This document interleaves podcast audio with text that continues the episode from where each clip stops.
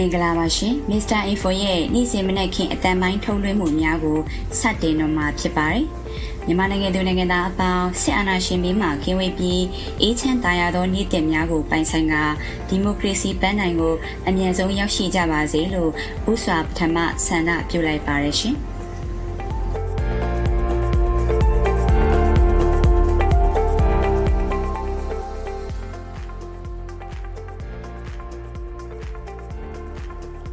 င်္ဂလာပါခင်ဗျာ Mr. Info ရဲ့ဒီကနေ့အတွက်အတန်ထုံးလွှင့်မှုများကိုတော့မပြီးသေးဘူးငါတို့အလက်ကြံသေးတယ်ဆိုတော့အခန်းဆက်ဆောင်းပါးဖြစ်စတင်မှာဖြစ်ပါတယ်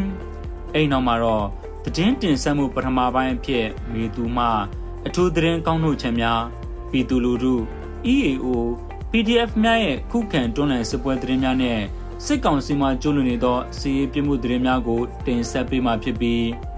အိမ်မက်ထဲကစစ်သားကြီးဆိုတဲ့ຫນွေဦးတော်လိုင်းရေးတခြင်းတပုတ်ကိုလည်းနားဆင်ကြရမှာဖြစ်ပါတယ်။နောက်ဆုံးမှာတော့သတင်းတင်ဆက်မှုဒုတိယပိုင်းအဖြစ်လူမှုစီးပွားသတင်းများနဲ့အထွေထွေသတင်းများကိုမေသူမှတင်ဆက်ပေးသွားမှာပါ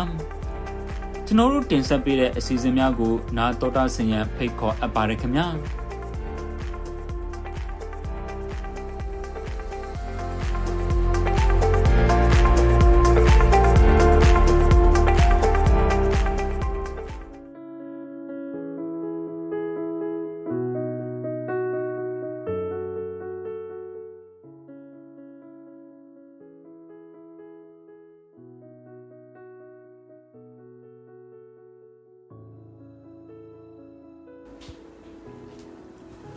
မင်္ဂလာပါခင်ဗျာကျွန်တော်မောင်မျိုးပါယခုဆက်လက်ပြီးဆရာနေတန်မောင်ရေးသားထားတဲ့မပြီးသေးဘူးငါတို့အလက်ကြံသေးတယ်ဆိုတဲ့ဆောင်းပါးကိုဖတ်ကြားတင်ဆက်ပေးမှာဖြစ်ပါတယ်မပြီးသေးဘူးငါတို့အလက်ကြံသေးတယ်ရုပ်စင်ဇာကားတချို့ရဲ့ဒိုင်ယာလော့တွေထဲမှာသတင်းကောင်းတဲ့သတင်းဆိုးရှိတယ်ဘာကိုအရင်ကြားကျင်လဲလို့မေးရတဲ့ဇက်ဝင်ကန်းတွေနဲ့စားရမယ်ဆိုရင်ဖြင့် တကြောပြန်နွေကိုကြုံလာရတဲ့အခါမှာကျွန်တော်တို့ကတော့သတင်းကောင်းတဲ့အရင်အစပြုခြင်းပါတယ်သတင်းကောင်းကတော့အ ਨੇ ဆုံးနှစ်ခုထက်ပိုတယ်တစ်ခုကကျွန်တော်တို့အားလုံးဟာအတိတ်နဲ့လမ်းခွဲလိုက်နိုင်ပြီးခစ်တစ်တစ်ခုစီခြေလှမ်းတွတ်တွတ်နဲ့ခရီးဆက်လာကြတာခရီးပေါက်လို့မကြခင်မှာပန်းတိုင်နာကို ရောက်တော့မယ်ဆိုတာပါပဲ1925ခုနှစ်မှာရန်ကုန်မြို့ကဆိုင်အိမ်မှာ ကုန်းမောင်ခက်နောက်ဆုံးမင်းဆက်ရဲ့မိဖုရားကောင်ကြီးကံကုန်ခြင်းကိုဆရာကြီးဆရာကဤမျက်နှာတော်သည်ခေဟောင်းနှင့်ခေတ္တကြာမြမတို့ရဲ့နောက်ဆုံးမြင်ကွင်းလို့တင်စားခဲ့ပါတယ်။ဗရေတရစ်ခေဟောင်းတခုကလကာချလိုက်ချိန်မှာခေတ္တမြမတွေဟာအမျိုးသားလွတ်မြောက်ရေးကိုတိုက်ပွဲကနေတဆင့်တမဒနိုင်ငံတစ်တခုထူထောင်ဖို့လမ်းကြောင်းတစ်ပေါ်ကိုရောက်လာခြင်းလို့ခေါ်ရတဲ့အဲဒီကာလဟာတကယ်ပဲခေတ္တတခုဟုတ်ခဲ့ရဲ့လား 1930ပြည့်လွန်နှစ်တွေကစတင်ခဲ့တဲ့မြန်မာလူမျိုးတွေရဲ့အမျိုးသားလွတ်မြောက်ရေးတိုက်ပွဲဟာကိုလိုနီအုပ်ချုပ်မှုအောက်ကလွတ်မြောက်ခဲ့ပြီးမဲ့ပြည်တွင်းစစ်တပ်ကိုတက်ဆင်းခဲ့ရပါတယ်။မြန်မာလူမျိုးတွေရဲ့တိုက်ပွဲဟာ ideology တိုက်ပွဲတနည်းဒီမိုကရေစီတိုက်ပွဲဘက်ကိုရောက်သွားပြီးမြန်မာမဟုတ်တဲ့လူမျိုးစုတွေအားလုံးရဲ့ဒန်းတူညီမျှမှုကို မလေးစားကိုပိုင်အုပ်ချုပ်ခွင့်ကိုဂရိဖျောက်ဖျက်ခဲ့လို့ ပေါ်ပေါက်လာတဲ့အမျိုးသားလူမျိုးရေးတိုက်ပွဲတွေနဲ့ပတ်ပင်းတိုးခဲ့ရပါတယ်။ပြည်ရင်းစစ်နဲ့အတူမြန်မာစစ်တပ်ရဲ့ဖက်စစ်ဝါဒခေါင်းထောင်ထလာပြီးတနိုင်ငံလုံးဟာကြာရှုံးနိုင်ငံဘဝကိုရောက်သွားခဲ့ရပါတယ်။ကုန်ခဲ့တဲ့အနှစ်80သမိုင်းကိုပြန်ကြည့်ရင်ပြည်မနေမြန်မာလူမျိုးတွေရဲ့ဒီမိုကရေစီတိုက်ပွဲဟာတောင်တန်းဒေသနေလူမျိုးစုတွေအားလုံးရဲ့အမျိုးသားလွတ်မြောက်ရေးတိုက်ပွဲနဲ့ကင်းကွာခဲ့ပြီးဖက်စစ်စစ်တပ်ကို တရေမွေးတယ်လို့မွေးခဲ့ရတဲ့ဘဝရောက်ခဲ့ပါတယ်။1925ခုနှစ်မတိုင်ခင်ဘရီသရစ်ခေဟောင်း2020မတိုင်ခင်ဖက်စစ်ခေဟောင်းတွေဟာကျွန်တော်တို့အားလုံးအတွက်တော့ဘယ်ကြောမှပြန်မမက်ချင်တော့တဲ့အိမ်မက်ဆိုးတွေပါပဲ။ဒီအတိတ်ဟာကျွန်တော်တို့အားလုံးအတွက်အမျိုးသားပြိုကွဲမှုကြီးကိုဖန်တီးပေးခဲ့တာမို့ဒီအတိတ်ဆိုးနဲ့လမ်းခွဲလိုက်နိုင်တဲ့ခေတ်သစ်ကိုရောက်ပြီလို့ဆိုနိုင်ပါတယ်။ပြည်မဒီမိုကရေစီတိုက်ပွဲဟာ တောင်တန်းဒေသတွေကအမျိုးသားလွတ်မြောက်ရေးတိုက်ပွဲတွေနဲ့ပေါင်းစည်းမိသွားတဲ့အခါပြိပခရဲ့အရင်းမြစ်ကိုကျွန်တော်တို့ရှာတွေ့ခဲ့ပြီ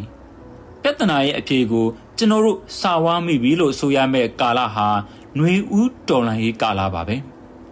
ຫນွေဦးဟာအမျိုးသားပြိုကွဲမှုကြီးဖြစ်ခဲ့တဲ့အတိတ်ကိုခဝါချပြီးခေတ်သက်နိုင်ငံတော်တစ်ခုကိုထူထောင်ရမယ်အမျိုးသားညီညွတ်ရေးအနာဂတ်ကိုတွားဖို့ဖြတ်တန်းနေရတဲ့ဂျားကာလတစ်ခုဖြစ်ပါတယ် ကျွန်တော်တို့ဟာအခုမှအတိတ်နဲ့လမ်းခွဲလိုက်နိုင်ပြီးခေတ်သက်တစ်ခုစီခီးထွက်လာကြတဲ့သူတွေအဖြစ်ရောက်လာပါတယ်ဒါဟာနိုင်ငံရေးပြဿနာကိုနိုင်ငံရေးနဲ့ဖြေရှင်းတဲ့နည်းပါဖက်ဒရယ်ပြည်ထောင်စုနဲ့ Liberal Democracy အတွေးအခေါ်ကိုကျင့်သုံးထူထောင်မဲ့ခေတ်သစ်ကိုတွားတဲ့လမ်းမှာကျွန်တော်တို့မှာမပြီးပြတ်သေးတဲ့စူးညောင်တွေကိုအပြည့်ရှင်းရမယ့်တာဝန်တွေရှိနေပါတယ်။ဒါကတော့ဒုတိယမြောက်တည်ငောင်းတစ်ခုပါ။ တည်ဆိုးနဲ့မွေးလာတဲ့ဖက်စစ်စစ်တပ်ဟာကျွန်တော်တို့အားလုံးလိုလားတဲ့ခေတ်သစ်ရဲ့စူးညောင်ခလုတ်ဖြစ်တယ်လို့ယုံကြည်လက်ခံလိုက်ကြပြီဆိုရင်ဒီစူးကိုရှင်းတဲ့အခါနိုင်ငံရေးရဲ့နောက်ဆက်တွဲဖြစ်တဲ့စစ်ပွဲနဲ့ဖြည့်ရှင်းကြရမှာပါဒီစစ်ပွဲဟာအတိတ်ကစစ်ပွဲတွေအားလုံးကိုနှီးကုန်းချုပ်မဲ့နောက်ဆုံးစစ်ပွဲပါပဲနောက်ဆုံးစစ်ပွဲအတွက်ကျွန်တော်တို့အားလုံးကြားမှာခိုင်မာတဲ့သွေးစည်းညီညွတ်မှု စိတ်သက်ခွန်အားနဲ့အနာဂတ်ပန်းနိုင်ကို ရှင်းလင်းပြသစွာမြင်နိုင်မှုစတဲ့လက်နက်တွေတက်ဆင်ထားပြီးပါပြီရန်သူဟာအဖက်ဖက်ကပြိုလဲကြဆွနေပြီလို့ပြောတိုင်းမြုံသေးတဲ့သူတွေရှိနေကြသေးပါတယ်။ဒါသူတို့အတွက်ပဂရိတရားနဲ့ကင်းကွာပြီးအခြေအနေကိုမှန်မှန်ကန်ကန်သုံးသပ်နိုင်ဖို့အခွင့်အရေးတွေနဲတဲ့နဲသွားစေတဲ့လမ်းကြောင်းပေါ်မှာတွန်းပို့နေတာဖြစ်လို့ဒီလိုတွေးတာဟာလည်းတနည်းဆိုရရင် ကောင်းတယ်လို့ပဲပြောရမှာပါ။ရန်သူဟာလူမှုရဲ့ထောက်ခံမှုနိုင်ငံတကာအတိုင်းဝိုင်းရဲ့အတိအမှတ်ပြုမှုပိုင်တဲ့နယ်မြေစိုးမိုးနိုင်မှုနဲ့အုပ်ချုပ်နိုင်စွမ်းတွေလုံးဝကင်းမဲ့နေတဲ့ဒီကနေ့အချိန်မှာသူ့အနေနဲ့စစ်ပွဲကိုမြက်ကန်းတစီမကြောက်တိုက်ဖို့ပဲပြင်ဆင်ထားပါတယ်။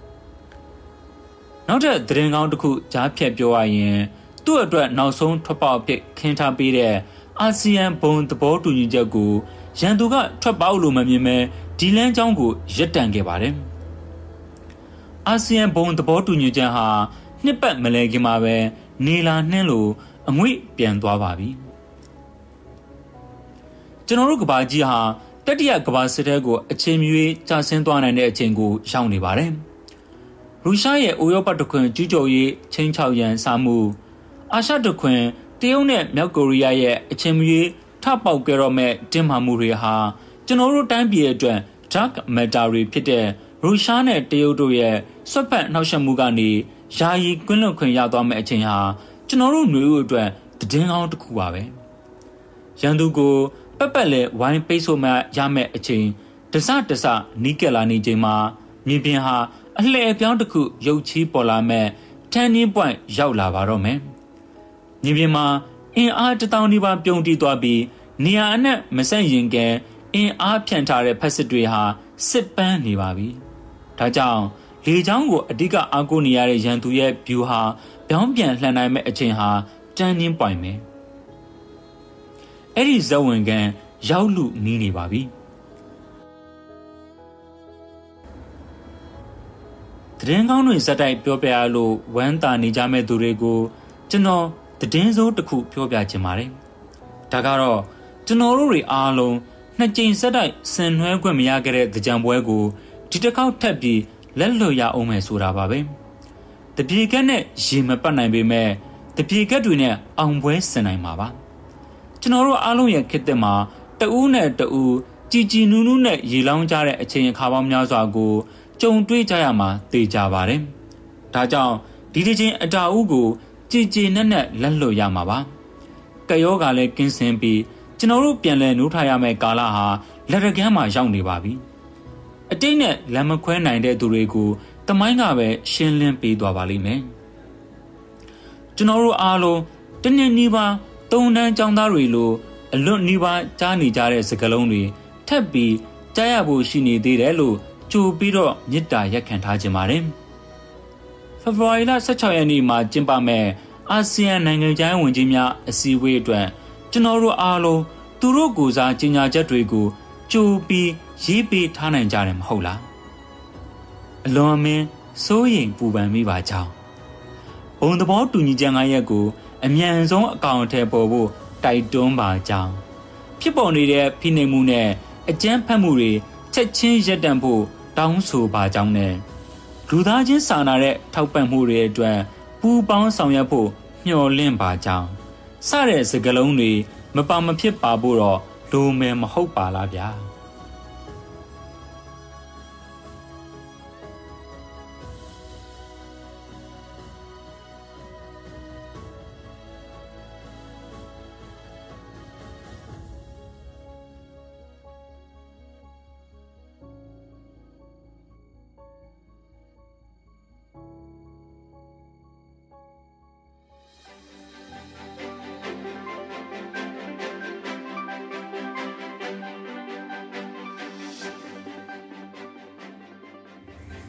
မင်္ဂလာပါရှင်သတင်းတင်ဆက်မှုပထမပိုင်းဖြစ်ကျမမေသူမှအထူးသတင်းကောက်နှုတ်ချက်များပြည်သူလူထု EAS ပြည်သူများရဲ့ခုခံတော်လှန်စစ်သတင်းများနဲ့စစ်ကောင်စီမှကျူးလွန်နေသောစီးပြစ်မှုသတင်းများကိုတင်ဆက်ပေးသွားမှာဖြစ်ပါတယ်အခုပထမဆုံးအထူးသတင်းကောက်နှုတ်ချက်များကိုတင်ဆက်ပေးသွားမှာဖြစ်ပါတယ်ဒိမတ်နိုင်ငံဟာမြန်မာနိုင်ငံစာနယ်ရိတ်ခါမလုံလောက်မှုအန်ဒီရဲ့ရောပါတက်တာရေးနဲ့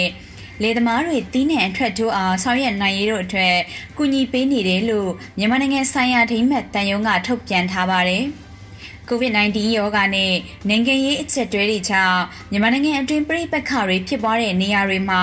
လေယာလုပ်ငန်းတွေအပေါ်ထိခိုက်မှုတွေရှိခဲ့တာကြောင့်ဒီမဲ့နိုင်ငံအနေနဲ့ဒီလိုအခြေအနေမျိုးမှာကုလသမဂ္ဂစားနပ်ရိက္ခာအစီအစဉ်ကိုအမေရိကန်ဒေါ်လာ3.8တန်းနဲ့ညီမျှတဲ့ ဒိမဲ့ခရိုနာ25တန်းကိုထည့်ဝင်လှူဒန်းထားကြောင်းတန်ယုံကဆိုပါတယ်။ဒိမတ်နိုင်ငံဟာဒီနေ့ထိမြန်မာနိုင်ငံအသေးစားလုပ်ငန်းလုပ်ကိုင်တဲ့လေသမား86ဦးကိုကောက်ပဲတီးနှံရိတ်သိမ်းချွေလှိပ်ဆက်ဝယ်ယူဖို့မြန်မာငွေကျပ်2ဘီလီယံပံ့ပိုးပေးခဲ့တယ်လို့ဒိမတ်တန်ယုံကထုတ်ပြန်ထားပါတယ်။အခုဆက်လက်ပြီးပြည်သူလူထု၏ PDF နဲ့ EAO များရဲ့ခုခံတော်လှန်စစ်ပွဲသတင်းများကိုတင်ဆက်ပေးပါမယ်။ မန္တလေးတိုင်းနထိုးကြီးမြို့နယ်ရုံတိုးတောင်ရှိဘက်တွင် ဆိုင်ကယ်များဖြင့်ကင်းလည်လာသောအကြမ်းဖက်စစ်ကောင်စီတပ်ဖွဲ့ကိုနထွေးနထိုးကြီးပြည်သူ့ကာကွယ်ရေးတပ်ဖွဲ့ကယမနီဖေဖော်ဝါရီလ23ရက်နေ့ညနေ3နာရီခွဲတွင်ပြစ်ခတ်တိုက်ခတ်ရာစစ်သား2ဦးသေဆုံးသွားပြီးအခြားစစ်သားများမှထွက်ပြေးသွားကြောင်းသတင်းရရှိပါသည်။အကြမ်းဖက်စစ်ကောင်စီတပ်ဖွဲ့ဝင်များသည်လက်နက်ကြီးဖြင့်ကပစ်ခါ ပြန်လည်ဆုတ်ခွာစဉ်တိတ်ဆုံးစစ်သားအလောင်းများကိုပြန်လည်တည်ဆောင်သွားကြောင်းပြည်သူ့ကာကွယ်ရေးတပ်ဖွဲ့ဝင်များအထိခိုက်မရှိခဲ့ကြောင်းသိရပါဗျ။ စကိုင်းတိုင်းရွှေဘိုမြို့နယ်ညောင်မင်းသားကျေးရွာနဲ့ကံတာကုန်းကျေးရွာကြားတွင် မိုင်းရှင်းလင်းရန်လာသောအကြမ်းဖက်စစ်ကောင်စီကားတစ်စီးနှင့်လက်ပါစီပြူစောတိကားတစ်စီးကိုမော်ကွန်ညီနောင်ခင်ဦးပကဖနှင့်မဟာမိတ်တပ်ဖွဲ့များကယမနေ့ဖေဖော်ဝါရီလ23ရက်နေ့နဲ့8နာရီတွင် မိုင်းဆွဲတိုက်ခိုက်ရာစစ်ကောင်စီဘက်မှ4ဦးသေဆုံးပြီး9ဦးဒဏ်ရာရကြောင်းသိရရှိပါသည်။ ပဲခူးတိုင်းချုပ်ပင်ကောက်မြို့နယ်မြို့မရဲစခန်းမှာတက်ချက်ဝင်းဦးယနေ့မော်လဲ3နာရီဝန်းကျင်တွင်အပြစ်ခံရပြီးသေဆုံးသွားကြောင်းဒေသခံများကပြောပါရယ်ရန်ကုန်တိုင်းမြောက်ကလာပမြို့နယ်အောင်မင်္ဂလာအဝေးပြေးဝင် High Class ကားဂိတ်တွင်ယနေ့နေ့နဲ့ပိုင်းပါဆယ်ဘုံပောက်ကွဲကြောင်းဒေသခံများထံမှသိရှိရပါရယ်ဖေဖော်ဝါရီလ14ရက်နေ့နနက်10:00နာရီခွဲတွင်အောင်မင်္ဂလာဝေးပြေး High Class Gate ဘော က်ကားအတွင်ဘုံပေါက်ပြီးလူထိခိုက်မှုအနည်းငယ်ရှိကြောင်းမိုးကုတ်မြို့မှပါလာသောပါဆယ်ထုတ်များကိုအောင်ဆန်းကွင်းသို့ပို့မိအထုတ်များထဲမှပောက်ကွဲခြင်းဖြစ်ကြောင်းသိရှိရပါသည်ချင်းပြည်နယ်ထန်တလန်မြို့ရှိအကြမ်းဖက်စစ်ကောင်စီတပ်ခလာရ269တပ်ရင်းမှု ဒုတိယဗိုလ်မှူးကြီးမျိုးစင်ထွန်းသည်ယမနေ့ဖေဖော်ဝါရီလ23ရက်နေ့မိုင်းနှင်းမိပြီးခြေထောက်တစ်ဖက်ပြတ်သွားကြောင်းချင်းလူအခွင့်အရေးအဖွဲ့ CHRO ထံမှသိရှိရပါတယ်။အဆိုပါမိုင်းနှင်းမှုဖြစ်စဉ်နဲ့ပတ်သက်၍ CHRO ကအတည်ပြုရန်စ조사နေဆဲဖြစ်ပြီးရန်ကုန်ခေတ်သစ်အနေဖြင့်အတည်ပြုနိုင်ရန်ကြိုးပမ်းလျက်ရှိပါတယ်။ချင်းတော်လင်ရေးတပ်ဖွဲ့များလာမီလန်းတွင်မိုင်းထောင်ပြီးနောက် ကိုမိုင်းကိုနီးမိခြင်းဖြစ်ကြောင်းဒေတာသတင်းရင်းမြစ်များထံမှသိရပါဗျ။မန္တလေးတိုင်းမန္တလေးမိုးကုတ်ကားလမ်းပေါ်ရှိကွေပင်ကြီးရွာအနီးအချမ်းဖက်စစ်ကောင်စီစခန်းကိုယနေ့ဖေဖော်ဝါရီလ14ရက်နေ့နနက်အစောပိုင်းမှစတင်ကတအောင်းမျိုးသားလွတ်လပ်ရေးတပ်မတော် TNN နှင့်ပူးပေါင်းတပ်ဖွဲ့ကဝင်းရောက်တိုက်ခိုက်နေပြီးတိုက်ပွဲများပြင်းထန်နေကြောင်းဒေသသတင်းရင်းမြစ်များထံမှသိရပါဗျ။ မမိုးကုတ်မြို့အနောက်ဘက်15မိုင်ခန့်အကွာကွေးပင်ချေးရွာရှိစစ်ကောင်စီစခန်းကို DND နဲ့ပူးပေါင်းဖွဲ့ကဝင်းအောင်တိုက်ခိုက်နေပြီးယနေ့နေ့နဲ့10နာရီဝန်းကျင်အထိတိုက်ပွဲဖြစ်ပွားနေကဒေသခံပြည်သူများတင်းရှောင်နေရတယ်လို့မန္တလေးမိုးကုတ်လည်းနေရအချို့တွင်လမ်းပိတ်ထားကြောင်းဒေသသတင်းရင်းမြစ်ထမ်းမှသိရပါဗျ။ တိုက်ပွဲအသေးစိတ်ကိုရန်ကုန်ခေတ်တဲ့နေဖြင့်ဆက်လက်စုံစမ်းနေပြီးနှစ်ဖက်ကြဆုံးမှုစည်ရင်းကိုတီးခြားအတီးပြုတ်နိုင်ခြင်းမရှိသေးပါဘူး။တိုက်ပွဲဖြစ်ပွားရာနေရာသို့မိုးကုတ်ဖက်မှစစ်ကောင်စီတပ်ကူအများပြားတက်ရောက်လာနေသဖြင့်အဆိုပါဒေသတဝိုက်အနီးခရီးသွားလာခြင်းမပြုကြရဲဒေသခံများကတိုက်တွန်းထားပါတယ်။စစ်ကောင်စီမှကျူးလွန်နေသောစီးရေးပြစ်မှုတရင်များကိုတင်ဆက်ပေးပါမယ်။ ချင်းပြည်နယ်ဟာခမြို့မြို့တရက်ွက်ရှိအကျန်းဖက်စစ်ကောင်စီစစ်ဆေးရေးဂိတ်တွင်ဆိုင်ကယ်စီးလာသောလူငယ်အမျိုးသားတဦးနှင့်ဆယ်ကျော်သက်အရွယ်အမျိုးသမီးတဦးကိုချင်းမျိုးသားတက်မတော်ထံတင်နန်းတက်ပြီးပြန်လာခဲ့သူများဟုဆွဆွဲကဖေဖော်ဝါရီလ10ရက်နေ့ကလေးကဖမ်းဆီးထားကြောင်းဒေသခံများထံမှသိရှိရပါသည်။ အသက်16နှစ်အရွယ်မမြတ်မွန်တင်းနဲ့အသက်22နှစ်အရွယ်မောင်ဆိုင်ရန်ကိုမန်းတို့နှစ်ဦးသည်ထန်တလန်မြို့နယ်အိုင်ဘူးချေးရွာမှဟာခါမြို့သို့ဖေဖော်ဝါရီလ10ရက်တွင်လာရောက်စဉ်စစ်ကောင်စီ၏ဆွဆွဲဖမ်းဆီးခံထားရခြင်းဖြစ်ပါတယ်။အလားတူတဝဲခရိုင်ရေဖြူမြို့နယ်ကံပေါက်ရွာပရဟိတအသင်းမှ ကိုတိုးအောင်နဲ့ကိုနိုင်ဝေထွန်းတို့နှစ်ဦးကိုအကြမ်းဖက်စစ်ကောင်စီကဖေဖော်ဝါရီလ17ရက်နေ့ည7:00နာရီတွင်လာရောက်ဖမ်းဆီးပြီးကိုနိုင်ဝေထွန်းကိုအာမခံဖြင့်နောက်ရက်တွင်ပြန်လွှတ်ပေးကကိုတိုးအောင်ကိုဆက်လက်ဖမ်းဆီးထားဆဲဖြစ်ကြောင်းဒေသသတင်းရင်းမြစ်များထံမှသိရှိရပါသည်။၎ င်းတို့နှစ်ဦးသည်ဖေဖော်ဝါရီလ17ရက်တွင်ကမ်ပေါဆေးရုံ၌အိတ်နေစဉ်စစ်ကောင်စီကလာရောက်ဖမ်းဆီးသွားခြင်းဖြစ်ပြီးလက်ရှိတွင်ကိုတိုးအောင်ကိုမောရဝတီရေးတဲ့စခန်းတွင်ဖမ်းဆီးစစ်ဆေးနေစေဖြစ်ကြောင်းမိသားစုနှင့်တွေ့ခွင့်မရသေးကြောင်းဒေသသတင်းရင်းမြစ်ထံမှသိရှိရပါသည်။ ချင်းပြည်နယ်မှာဆရာနာဒိန်ပြည်တနစ်ကျော်ကာလအတွင်းစစ်တပ်ကအကြမ်းဖက်ဖြတ်တက်ဖြတ်လို့တေဆုံးတဲ့ပြည်သူ46ယောက်ကျော်ရှိခဲ့တယ်လို့စစ်တပ်ရဲ့ယောဂကြောင့်စစ်ပေးရှောင်ရင်ဆေးဝါးနဲ့စားနပ်ရိက္ခာပြတ်တောက်ပြီးတေဆုံးခဲ့ကြရသူတွေလည်းရှိနေတယ်လို့ချင်းပြည်နယ်ဒေသခံစီးတဲ့ခေါင်းဆောင်တွေကပြောပါတယ်။ နိုင်ငံရေးကျင်းသားများကူညီဆောက်ရှောက်ရေးအသင်း AAPP ရဲ့2022ခုနှစ်ဖေဖော်ဝါရီလ17ရက်နေ့အထိမှတ်တမ်းတွေအရချင်းပြည်နယ်မှာစစ်တပ်ကအကြမ်းဖက်ပစ်ခတ်တပ်ဖြတ်ခဲ့တဲ့အတွက်အပြစ်မဲ့ရဲသားပြည်သူ46ယောက်ကျော်တေဆုံးခဲ့ပါတယ်။စစ်အာဏာသိမ်းပြီးတစ်နှစ်ကျော်ကာလအတွင်းစစ်တပ်ကအကြမ်းဖက်ပစ်ခတ်ကဖမ်းဆီးနှိပ်စက်ရင်းလက်လွန်တေဆုံးတာလူသားတိုင်းဖြစ်အုံပြုပြီးတပ်ဖြတ်တာတွေကြောင့်ချင်းပြည်နယ်ကအပြစ်မဲ့ပြည်သူတွေတေဆုံးခဲ့ရတာဖြစ်ပါတယ်။ စစ်ကောင်စီကချင်းပြည်နယ်မြို့နယ်ကိုခုထဲကတွန်းဆန်မြို့နယ်ကလွဲပြီးကြံမြို့နယ်ရှစ်ခုမှာအကြမ်းဖက်လူတက်မှုတွေကျူးလွန်ခဲ့တာဖြစ်ပါတယ်။စစ်ကောင်စီကချင်းပြည်နယ်ထဲမှာအင်တာနက်နဲ့ဖုန်းလိုင်းတွေဖြတ်တောက်ထားတာလမ်းပန်းဆက်သွယ်ရေးမကောင်းမွန်တာတွေကြောင့်လက်တွေ့မြေပြင်မှာတိတ်ဆုံးတဲ့နှုံးဟာ AAPP ရဲ့စီးရင်ထဲပိုပြီးများပြားနိုင်တယ်လို့ဒေတာခန်တွေကပြောပါတယ်။ တရင်စီစဉ်များကိုခိတ္တရနာပြီးအိမ်မက်ထဲကစစ်သားကြီးဆိုတဲ့တခြင်းတစ်ပုဒ်ကိုနားဆင်ကြရမှာဖြစ်ပါတယ်။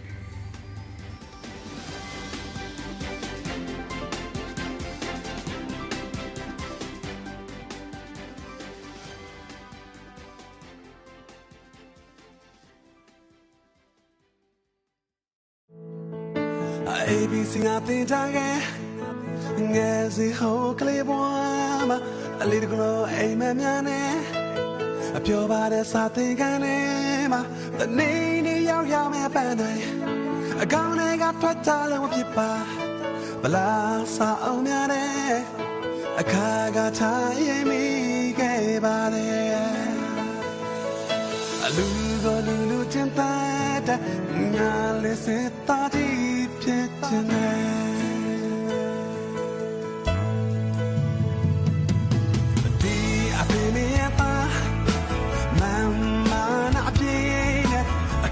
လ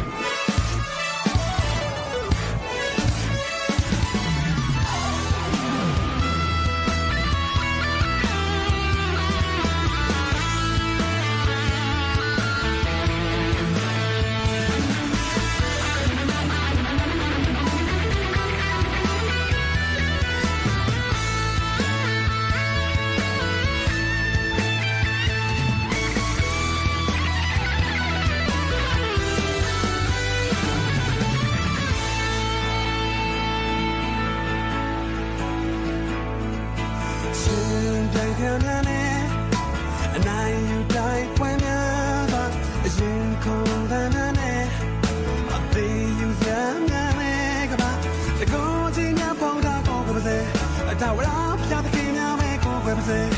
လူဆိုတာ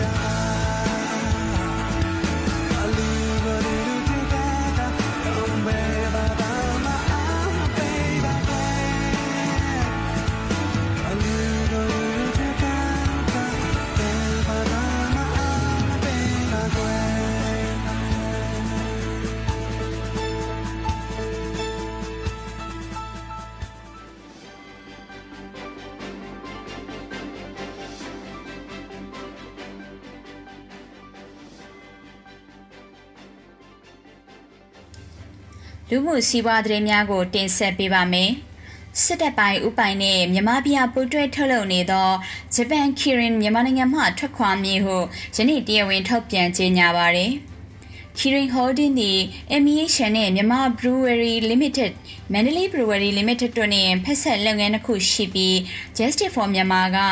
ဂျပန် Kirin ထွက်ခွာခြင်းကိုကြိုဆိုလိုက်ပါတယ်။ MEHLD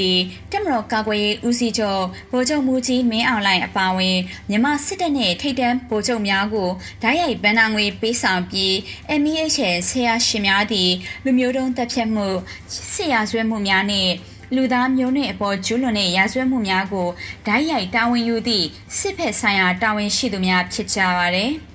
မြန်မာပြည်အောင်ကိုအကြီးအကျယ်တပိတ်မှောက်ပြီးတဲ့နောက်ခီရင်သည်2021ခုနှစ်ပထမနှစ်နှစ်ဝက်တွင်တနစ်တာရောင်းချရငွေ46ရာခိုင်နှုန်းကျဆင်းသွားကြောင်းကြေညာခဲ့ပါတယ်။ Justice for Myanmar မှပြောရေးဆိုခွင့်ရှိသူရတနာမောင်ကမြန်မာဂျပန်နဲ့ကမ္ဘာလုံးဆိုင်ရာအရက်ဖက်အဖွဲ့အစည်းတွေရဲ့တောင်းဆိုချက်တွေကို MEH နဲ့သူတို့ရဲ့လုပ်ငန်းဆုံးသက်ဖို့ခီရင်ရဲ့ဆုံးဖြတ်ချက်ကိုကြိုဆိုပါရယ်။ မြန်မာပြည်ကိုတမိတ်မှောက်မှုမှာတန်းနယ်ချီပြီးပါဝင်ခဲ့ချပြီးစုပေါင်းလှုပ်ဆောင်မှုကစစ်ဖက်ကိုင်းကိုနှောက်ယှက်နိုင်ကြောင်းပြသနေပါတယ်။ခီရင်ဟာမြန်မာစစ်တပ်နဲ့ရက်ဆက်ချမ်းချုပ်တဲ့အချက်အကျင့်ပြက်ခြစားမှုတွေနဲ့ဘယ်တော့မှစီးပွားရေးမဝင်သင့်ပါဘူး။ခီရင်ရဲ့အကျိုးမြတ်များသောဘီယာချက်ဆက်ယုံသည့်ရက်ဆက်ကြမ်းကြုတ်သောရာဇဝတ်မှုများကိုငွေကြေးထောက်ပံ့ပြီးထိတ်တန်းဗိုလ်ချုပ်များကိုကြွယ်ဝနေစေပါတယ်။ ခီရင်ကနှုတ်ထွက်စင်မှာအကြမ်းဖက်စစ်အစိုးရနဲ့ MEHN ကိုငွေပေးချေမှုတွေကိုတားဆီးရမယ်။ခီရင်နှုတ်ထွက်တာကို NUG အစိုးရနဲ့တိုင်ပင်ပြီးလုပ်ရမယ်။အခြားစီးပွားရေးကုမ္ပဏီတွေလည်းအကြမ်းဖက်သမားတွေနဲ့စီးပွားမရှာတင်ဘူးလို့၎င်းကဆိုပါတယ်။ Dewa House Union Holding နဲ့ Yokowa Bridge crop အပါအဝင်စစ်အစိုးရနှင့်စီးပွားရေးလုပ်ကိုင်နေသောအခြားသောဂျပန်ကုမ္ပဏီများသည့် Kirin Holding ပုံစံအတိုင်းမြန်မာအချမ်းဖက်စစ်ကောင်စီနှင့်ဆက်သွယ်ဖြတ်တောက်ပြီးလုပ်ငန်းရုပ်သိမ်းတင်တယ်လို့ JFN ကထုတ်ပြန်ထားပါတယ်။အခုနောက်ဆုံးအထွေထွေသတင်းများကိုတင်ဆက်ပေးမှာဖြစ်ပါတယ်။ ရန်ကုန်ပြည်သူ့ဆေးရုံကြီးတွင်ဆရာဝန်ကြီးများကိုဗစ်ရောဂါကူးစက်သဖြင့်ဌာန9ခုယာယီပိတ်ထားလိုက်ကြောင်းရန်ကုန်ပြည်သူ့ဆေးရုံကြီးကတရားဝင်သတင်းထုတ်ပြန်ပါတယ်။ရန်ကုန်ပြည်သူ့ဆေးရုံကြီးရှိအထူးခုပြင်ပလူနာများမှဆရာဝန်ကြီးများ COVID-19 ရောဂါခံစားနေရသဖြင့်ဌာန9ခုကိုခိတ္တပိတ်ထားမည်ဖြစ်ကြောင်းအထူးကုပြင်ပလူနာဌာနများနဲ့ရေးပေါ်ဌာနများအားပုံမှန်အတိုင်းဖွင့်လှစ်ကုသပေးသွားမည်ဖြစ်ကြောင်းထုတ်ပြန်ထားပါတယ်။ လက်ရှိတွင်နေ့စဉ်ကိုဗစ်ကူးစက်ခံရသူလူနာတထောင်ကျော်တွေ့ရှိနေပြီးအမေရိကန်ကူးစက်မှုပမာဏမှာရင်းပမာဏထက်များပြားနိုင်ကြောင်းရန်ကုန်မြို့ခံများကပြောပါရယ်ကလေးမြို့နယ်တောင်ဖက်နှက်ချောင်းနဲ့နှက်ချောင်းမြာများတွင်မူရည်စေဝါရောင်းဝယ်ဖြန့်ဖြူးနေသူများကိုဖေဖော်ဝါရီ17ရက်နဲ့12ရက်များတွင်ကလေးပြည်သူတပ်ဖွဲ့ KSP PDF ကလေးနတ်မြောင်းချေးရွာကာကွယ်ရေးတပ်ဖွဲ့နတ်ချောင်းချေးရွာကာကွယ်ရေးတပ်ဖွဲ့များကပူးပေါင်းဝင်ရောက်ဖမ်းဆီးရာရောင်းချသူ၄ဦးသုံးဆွဲသူ၅ဦးကိုဖမ်းဆီးထိန်းသိမ်းလိုက်ကြောင်းတင်ရရှိပါတယ်အဆိုပါမူရဲ့စေဝါရောင်းဝယ်သုံးဆွဲသူ၉ဦးကိုဖမ်းဆီးထိန်းသိမ်းထားရှိပြီးထိရောက်သောပြည်ထောင်ချမှတ်နိုင်ရေးအတွက်ဆောင်ရွက်လျက်ရှိကြောင်း PDF ကလေးကသတင်းထုတ်ပြန်ပါတယ်။ မြဝတီမြို့တွင် LPDM များမှအကြမ်းဖက်စစ်ကောင်စီတပ်ဖွဲ့များတပ်ဆွဲထားသောချစ်ကြည်အမှတ်နှစ်တရားတွင်အကြမ်းဖက်ဖြစ်စစ်စစ်အာဏာရှင်ကိုဆန့်ကျင်ပြီးကျွန်းပညာရေးစနစ်ကိုအလိုမရှိကြောင်းလူမဲ့တပိတ်ကိုယနေ့ဖေဖော်ဝါရီလ14ရက်နေ့မှာပြုလုပ်ခဲ့ကြပါတယ်။အကြမ်းဖက်စစ်အာဏာရှင်ချေမုံရီ382ရက်မြောက်ကလေးမျိုးတပိတ်စစ်ကြောင်းသည်ယနေ့ဖေဖော်ဝါရီလ14ရက်နေ့တွင်အမျိုးသမီးများဦးဆောင်ကကြွေးကြော်ချီတက်ဆန္ဒပြကြပါသည်။ ရန်ကုန်တွင်ဘာကတများဖွဲ့ချုပ်မှကျောင်းသားများသည်ယနေ့ဖေဖော်ဝါရီလ14ရက်နေ့တွင်စစ်သုံးစစ်ကိုအမြင့်ဖြတ်ကြားပြည်သူဒီမိုကရေစီအတွက်တိုက်ပွဲဝင်ကြပိုစတာကန်ဆောင်က2018ဖွဲ့စည်းအုပ်ချုပ်ပုံခြေခံဥပဒေစာအုပ်ကိုမီးရှို့ကစစ်အာဏာရှင်ချေမုံရေးဆန္ဒပြကြပါရယ်။ ဒီနေ့မှာမုံရပင်မတပိတ်ဟာနိုင်ငံဆိုတာလူတုအမိတ်ဆိုတဲ့စာသားကိုကင်ဆွဲပြီးမုံရမြို့ရဲ့လူစီကားရနေရာဖြစ်တဲ့ဈေးတစ်ခုမှာပြန်လည်ပေါ်ပေါက်လာခဲ့ပြီးဆီယနာရှင်စနစ်တိုက်ဖြစ်လှုပ်ရှားမှုကိုပြုလုပ်ခဲ့ကြပါတယ်။ဒါအပြင်စစ်တပ်ဆိုတာပြည်သူကိုညှင်းဖို့မဟုတ်စစ်တပ်သည်တိုင်းပြည်အတွက်မဟုတ်ဆိုတဲ့လွတ်လပ်ရေးပြည်သူကဥအောင်ဆန်းရဲ့ဆိုအမိန့်တွေကိုလည်းကင်ဆွဲချီတက်ခဲ့ကြပါတယ်။ မုံရပင်မတပိတ်ဦးဆောင်သူတူဖြစ်တဲ့ရွှေဘိုနီးပညာကောလိပ်ကျောင်းသားများတက်မကဥက္ကဋ္ဌကိုထက်အောင်ကတပိတ်မောက်တရားနဲ့ပြည်သူလူထုကိုတော်လှန်ရေးထဲမှာနီလန်းမျိုးစုံဆက်လက်ပေါင်းဝင်ကြဖို့ဟောပြောတင်ပြခဲ့ပါတယ်။မစ္စတာအီဖိုရဲ့တနစ်တာတွင်တော်လန်ရေးသတင်းများကိုတင်ဆက်ပေးခဲ့တာဖြစ်ပါတယ်။ဒီသတင်းများကိုမြေပြင်သတင်းတာဝန်ခံများနဲ့သတင်းဌာနများမှဖော်ပြချက်များကိုကိုကတင်ဆက်ပေးခဲ့တာဖြစ်ပါတယ်။ ဘဝခိုးလုံစရာအနာဂတ်တွေပြန်ရမယ့်တနေ့ခါတိမှုတွေပျောက်ရှာတဲ့တနေ့လုံခြုံခြင်းနဲ့ငြိမ်းချမ်းတဲ့တနေ့မှာပြည်သူတွေအားလုံးမျှော်လင့်ခြင်းနေ့တစ်စီကို အရောက်လှမ်းနိုင်ကြပါစေကျေးဇူးတင်ပါတယ်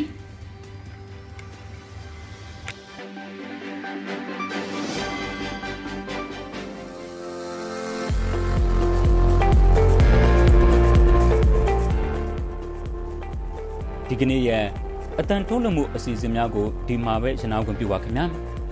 မစ္စတာအင်ဖိုရဲ့နေ့စဉ်အတန်ထုတ်လွှင့်မှုများကိုမြန်မာစံတော်ချိန်နနက်9နာရီမှာထုတ်လွှင့်ပေးနေတာမို့နားဆင်ပေးကြဖို့ရန်ဖိတ်ခေါ်အပ်ပါတယ်ခင်ဗျာမြန်မာနိုင်ငံသူနိုင်ငံသားအပေါင်းအေးချမ်းသာရတဲ့နေ့တလေးကိုပိုင်ဆိုင်နေကြပါစေကြောင်းမစ္စတာအင်ဖိုအဖွဲ့သူအဖွဲ့သားများကိုစားကျွန်တော်တောင်းဆိုပြုလိုက်ရပါတယ်ခင်ဗျာ